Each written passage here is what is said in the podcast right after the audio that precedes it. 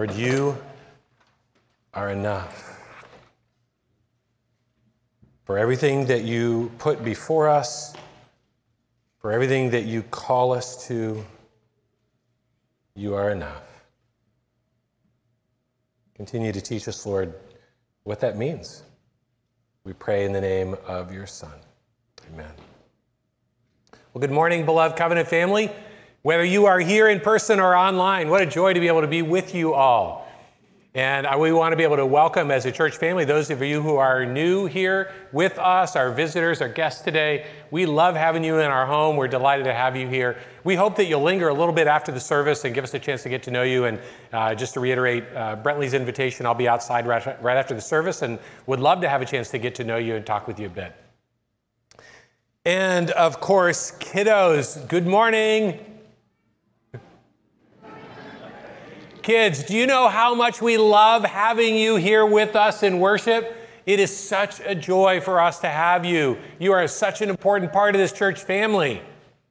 So now's the time for you to have the just with other kids time. We're going to allow you to head off and do that. Kids, you are uh, dismissed to your time together. As they go, I just want to remind you you may have seen this in our e news. I'm going to be taking a prayer retreat this week where I pray by name for every person who's part of the covenant family. And if there's a specific way that I could be praying for you, I would love to know that. And that's true for our kids and for our students as well. If there's something specifically on your heart that you would appreciate prayer for, please let me know. And it'll be a joy to do that. Just send me an email. Okay, well, if you are just joining us, we are right in the middle of a short series on finding rest in God. Last Sunday, we were focused on finding rest in God in the middle of wearying circumstances. And if you weren't here last Sunday, I would really encourage you uh, to go back and listen to that message. I think it really connected with a lot of people. One update that you will be, I know, pleased to know about. Last Sunday, I shared with you about this moment where I stood in front of the water wall, the flavored water wall at Payless, trying to make a decision and and ultimately coming away unsatisfied. Well, I am happy to let you know that my frustration has come to an end. Somebody in the congregation thoughtfully left this on my porch for me this week. Isn't that awesome? I think uh, it's pretty clear that after standing there for 10 minutes that I kind of lost perspective. So I'm glad to know that for you to know that I finally found my focus. Sorry, was that a little canned? Some of you are thinking, what are you talking about? All right, moving on. Last Sunday, we considered what it was about life that makes us so weary and how to find rest in God in the middle of that. Well, this morning, we're going to shift our focus just a little bit and focus on what it is about the Christian life that can make us so weary and how to find rest from God in the middle of that. Full disclaimer, in case you haven't noticed, the Christian life is hard. There are so many demands and expectations that are put before us as followers of Christ, aren't there? Love your neighbor, seek justice, lay down your life for your brother or sister, take up your cross, love your enemies, use your gifts to serve the church, forgive those who hurt you, share the hope that you have within you. Live in harmony with one another. Advance the kingdom. Honor God in the way that you use your finances. Take care of the widow and orphan. Practice hospitality. Consider one another more important than yourselves. I could easily go on. In the face of so many expectations and commands and expectations and requirements, it would be so easy for us to just slide into to thinking that living our lives for Jesus is really just a huge and draining burden.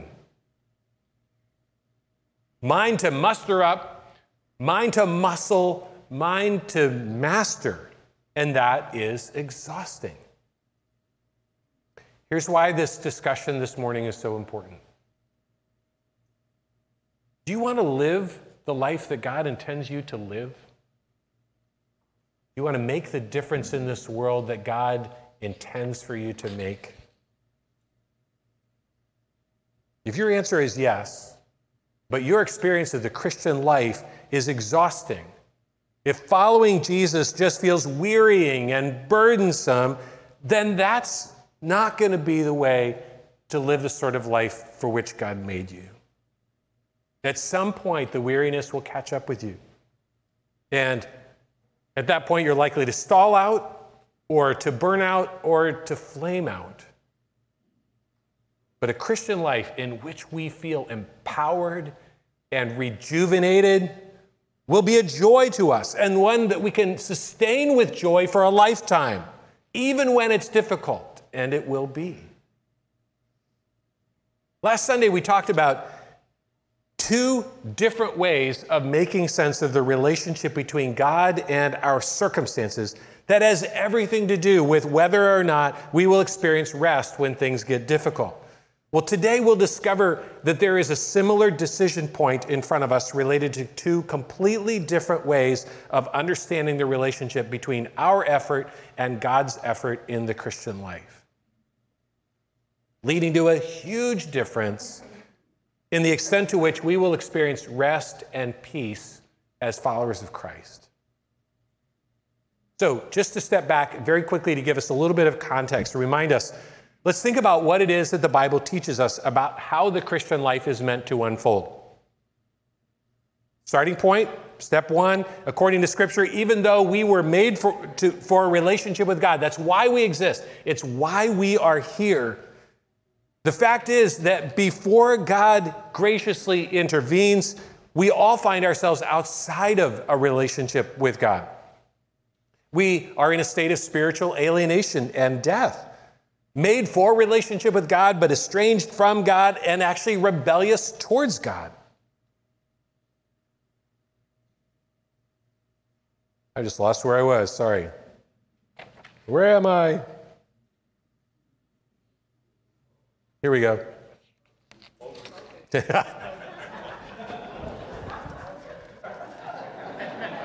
Thank you.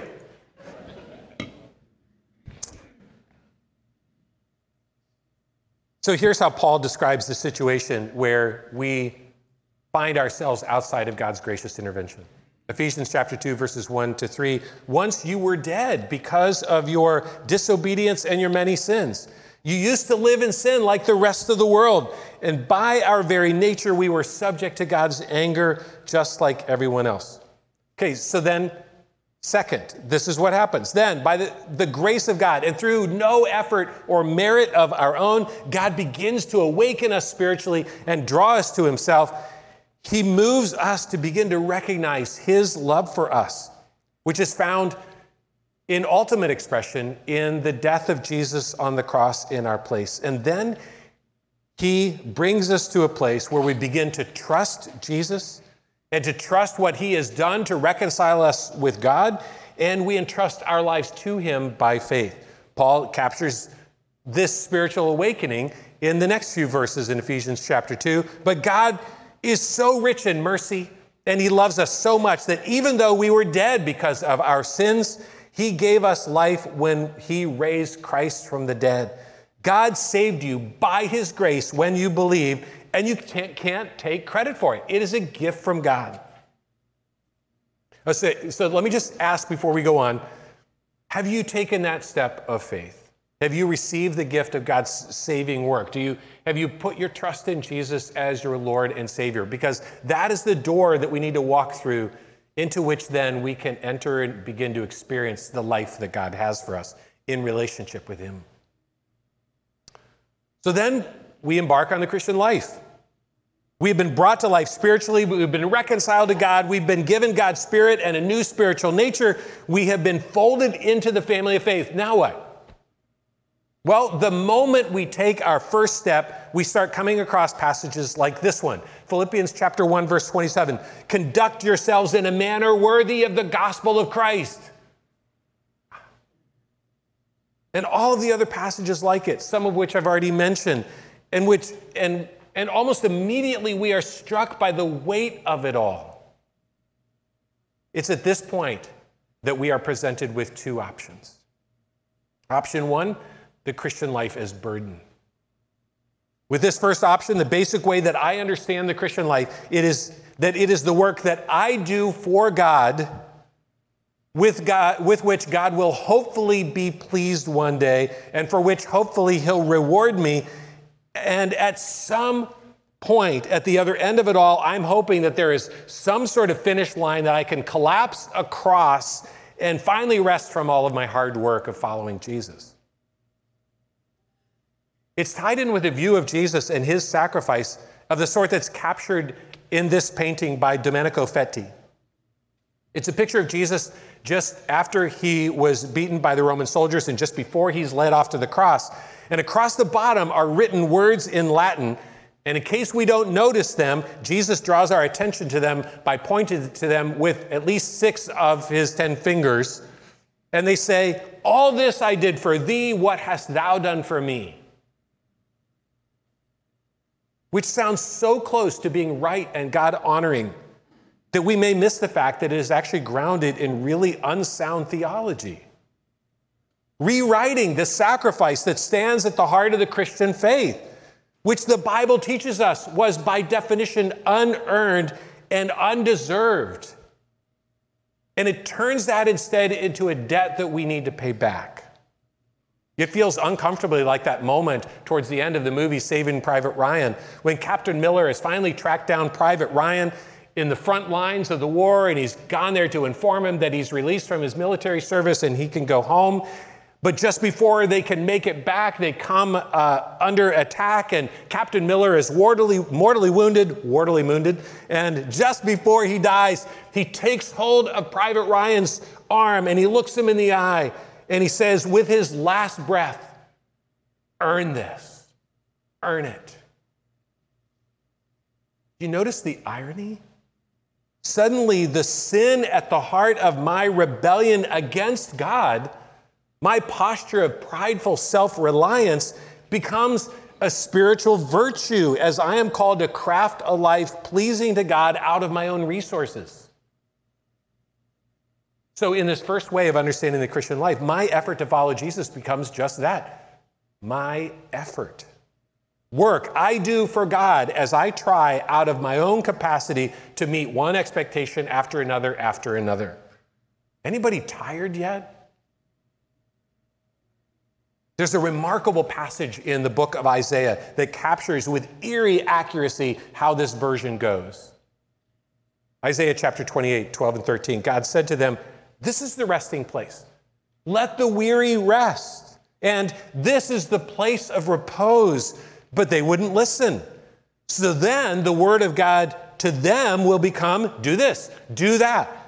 A rule for this, a rule for that, a little here, a little there, so that as they go, they will fall backward and they will be injured and snared and captured.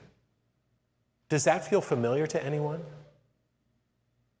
Sometimes the Bible can be so wonderfully blunt in a way that just kind of brings jarring moments of self recognition. And one of those places in, is in the beginning of Galatians chapter 3, where Paul says, You fools, who has cast an evil spell on you? For the meaning of Jesus Christ's death was made as clear to you as if you had seen a picture of his death on the cross. How foolish can you be? After starting your new lives in the Spirit, why are you now trying to become perfect by your own human effort? Which brings us, thankfully, to the second option the Christian life as gift. If the burden option is based on the work that I do for God, the gift option is an understanding of the Christian life that is based on the work that God does in and through me with which I am called to cooperate. Perhaps the passage that captures this best is the familiar one in Matthew chapter 11, where Jesus says, Come to me, all you who are weary and burdened, and I will give you rest. Take my yoke upon you and learn from me, for I am gentle and humble in heart, and you will find rest for your souls. A yoke, that wooden bar that goes across the neck of animals that's tied to burdens that they are hauling along behind them. That was a common metaphor for two things in the ancient world that come together here. First, the weight of responsibility that fell to you when someone ruled over you and you were that person's subject, and the set of requirements or rules that you needed to keep if you were part of a religion. Jesus doesn't say there is no yoke. There is a burden of responsibility that falls to us as Christians that we are called to fulfill. But look what he does say. He says his burden isn't anything like the burden of other religions and other rulers. In Matthew chapter 23, verse 4, he says, The Pharisees tie up heavy loads and they put them on men's shoulders. Not me, he says. Take my yoke upon you and learn from me, and you will find rest for your souls. The kind of yoke that Jesus refers to is a yoke with two side by side harnesses. Jesus says, I will share the weight of whatever burden I place on your shoulders. A couple of years ago, the alternator on our Honda went out and it died. The car died just as I was uh, kind of rolling into the intersection at Sagamore and Greenbush, not exactly an untraveled intersection. And I was sitting there in the car in that moment thinking, great. Now what do I do? I can stay in the car and steer it, and it's going to roll forward two feet and stop. That doesn't get me anywhere. Or I can get out of the car and push it, and who knows where it's going to go in this intersection. About 14 seconds after my car died, I hardly had time to even get one prayer out of my mouth. Suddenly, Jim Cornelison, who's part of our church family, pulls up immediately behind me in the intersection, hops out of his car, says, David, hop in the car, you steer, I'll push. And he pushed it across the intersection. We found a place to be able to park it. Then off he went.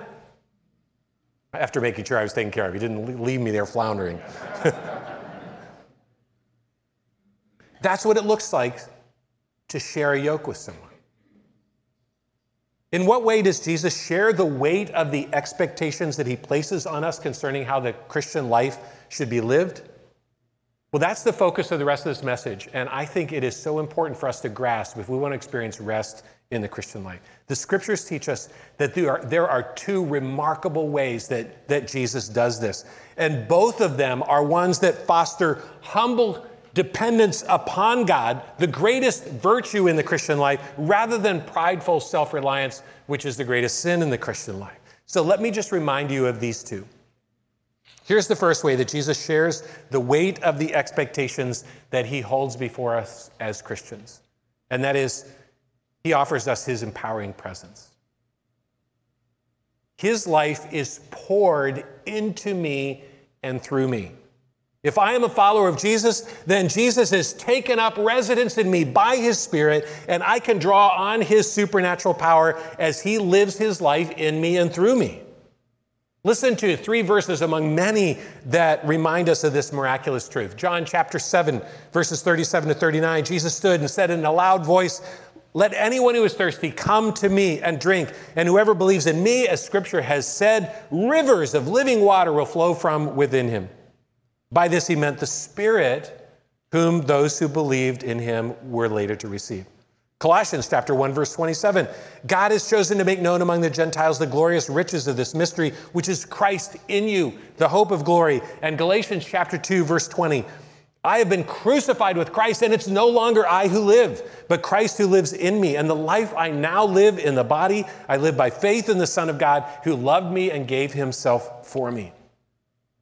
That means that there will be times, many times, when we will come to the end of ourselves as finite and fallen human beings, but we will not come to the end of the Spirit who is within us. And we can look to Him, we can call on Him, we can open ourselves up to Him, we can invite Him to do in us and to do through us in that moment what we are not capable of doing ourselves. As Zechariah chapter 4, verse 6 says, Not by might, not by power, but by my spirit, says the Lord. Let me just give you a recent example from my own life. I think it was four days after I brought Sharon home from her surgery from the hospital that our sink backed up. And actually, more accurately, one whole end of our, one whole half of our house backed up. And it all backed up in a pipe on the other end of the house right before it went out into the sewer. So it wasn't just our disposal, but it was the sink next to our disposal and our dishwasher and our washing machine and our laundry room sink all began to back up. And as the pressure built up, uh, a slightly loose cap under the kitchen sink began to leak, and that leaked into the cabinet and then through the kitchen floor and then through the basement ceiling and down into the apartment where Sharon's mom now lives with us. uh oh is pretty accurate. I remember in that moment, with this dawning on me what was happening. And I remember thinking how incredibly tired I was, that I just did not have it for this. And I remember, by the grace of God, just crying out for his help. God, I do not have what this takes. Please give me in this moment what I don't have. And he did. Instead of reacting, uh, he just brought me into a place of, of, of beginning to think clearly and drawing on resources we have and figuring out how to, how to get the leak to stop and figure out how to catch the water that was dripping down, down below. And, and then I, uh, God brought to mind the name of a guy who'd helped us in a similar situation 15 years before. And I called him, and he, he, his answering machine said uh, that his next available appointment was eight days from then. Ah! So I left a message anyways and tried to keep working on it. I got a call back 10 minutes later. He said, Hey, guess what? Our afternoon appointment just canceled. We'll be there in 15 minutes. I'd like to say it always goes that way. It doesn't always go that way, as you well know but I sure was glad it did this time. But the, the thing that I want you to notice is what was going on in me that was the gracious work of God outside of me, in me, through me, that I didn't have the strength to do in myself. And I think if we're honest with ourselves, you and I, as followers of Christ, are called upon to face things that are beyond what we have to deal with them all the time, every day. Wrongs that feel too big to forgive decisions that feel too big to make, sacrifices that feel too hard to make, conversations that feel too hard to have, conflicts that feel too hard to resolve, annoyances that feel too hard to overlook. Lord, by your Spirit, please give me what I don't have. Live your life in and through me. And He does, and He will when we invite Him to. That is a prayer that Jesus, our yoke fellow, delights to answer again and again. And we say, Thank you, Jesus. But there's even more to the miracle of God's Spirit at work within us. And I just want to make sure we don't end the morning without noticing this too. Here's the second way that Jesus shares the weight of the expectations that he holds before us as Christians. And that is by making his transforming power available to us to change us. Not only is his life poured into me and through me by his empowering presence, but miracle of miracles, more and more over time, his life is formed in me by his transforming power. When I become a follower of Christ, I am told by Scripture that I become a new person in Christ. I am born all over again into a new life. And more and more, the evidence of that transformation will slowly begin to rise, to surface in my life. Here are three passages among many that speak of this interior transformation that God works in us and expects in us as followers of Christ. His making us into Jesus-like people. Philippians 2:13. It is God who is at work in you to will and to do according to his good pleasure. 2 Corinthians chapter 3 verse 18, we are being transformed into his likeness with ever increasing glory which comes from the Lord who is the Spirit. And this interesting passage, 1 John chapter 3 verse 19, this is how we know that we belong to the truth and how we set our hearts at rest in his presence. That last one is fascinating because it's the concluding line in a paragraph that describes a life where we don't just talk about doing good, but we actually do it. Sharing with those in need, making sacrifices for the sake of others, caring for a brother or sister in Christ. John's letter, as you probably know, his first letter, is all about the evidence that will show up in the life of someone whose conversion and new life in Christ is for real. Sacrificial love for others has only one possible source and one possible explanation. God has done a work in us. He is forming His life in us, the likeness of His Son. And the evidence of that, as we trip over it and come across it in ourselves, that sets our hearts at rest in His presence. Let me just share another example from my, my our recent life. An example of the way that Jesus forms His life in us. One night, not long after Sharon came home, I had to get up about five times in the space of less than an hour just to help her with different things that she needed. Um, filling up the uh, ice machine and then putting that on and then and then taking that off a little bit later and getting water and getting meds and you know that kind of stuff. And I find myself reacting with wearily, yes, but cheerily. Happy to serve and without any resentment, as in not what comes naturally to me. About the fifth time, as I put my head down on the pillow, I remember thinking, wait, is anybody else seeing this?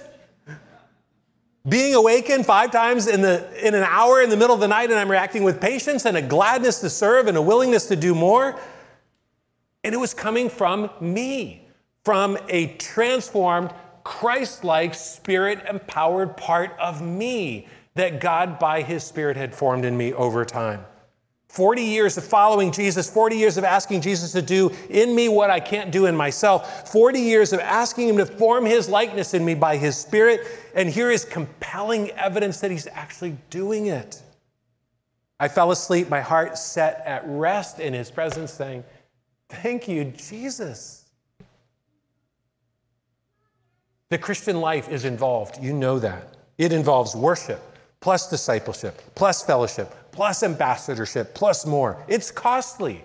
We are called to love and to build up the body of Christ and to love and reach out to our neighbors in sacrificial ways. It's demanding. We are called to lay down our lives for Jesus and for others. And it's weighty, nothing less than the privilege of serving the king, representing him in this world, advancing the kingdom, and putting it on display to the people that God places around us but involved and costly and weighty and demanding as it is, it need not be a weary burden for us as God's people. For the Lord whom we serve offers to serve us as we serve him, empowering and transforming us by his Spirit as we invite him and open ourselves up to him so that the life we live for him more and more becomes the life that he lives in us. And it becomes a joy and not a burden, a joy and a wonder. He steps into the very yoke into which He calls us, and our burden becomes His, and His rest becomes ours.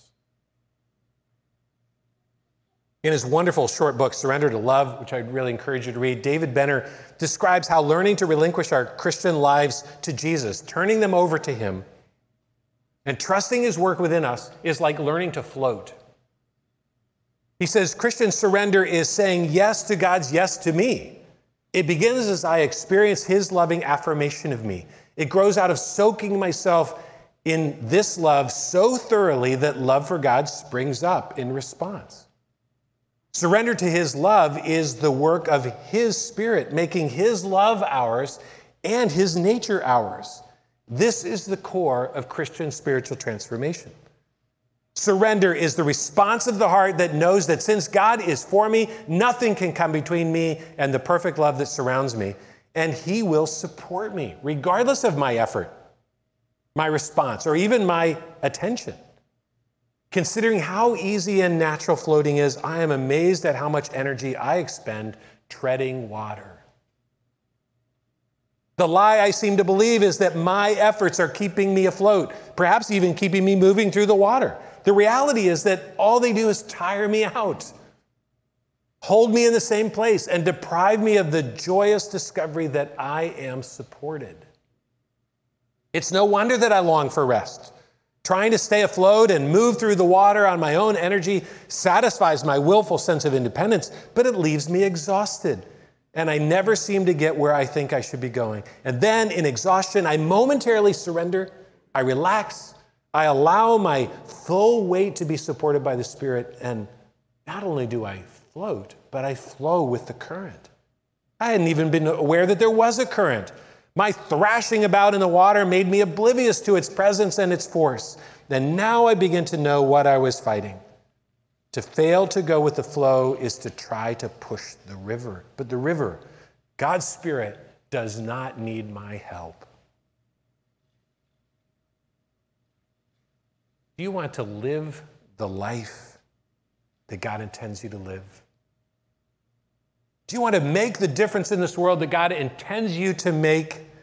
Jesus says, Come to me, all you who are weary and burdened, and I will give you rest. Take my yoke upon you and learn from me, for I am gentle and humble in heart, and you will find rest for your souls. Invite you to just take a moment to respond to God's invitation this morning as our worship team comes up and readies to lead us out of our prayer and into our closing worship. In quiet now, what is your response to God's invitation to you this morning?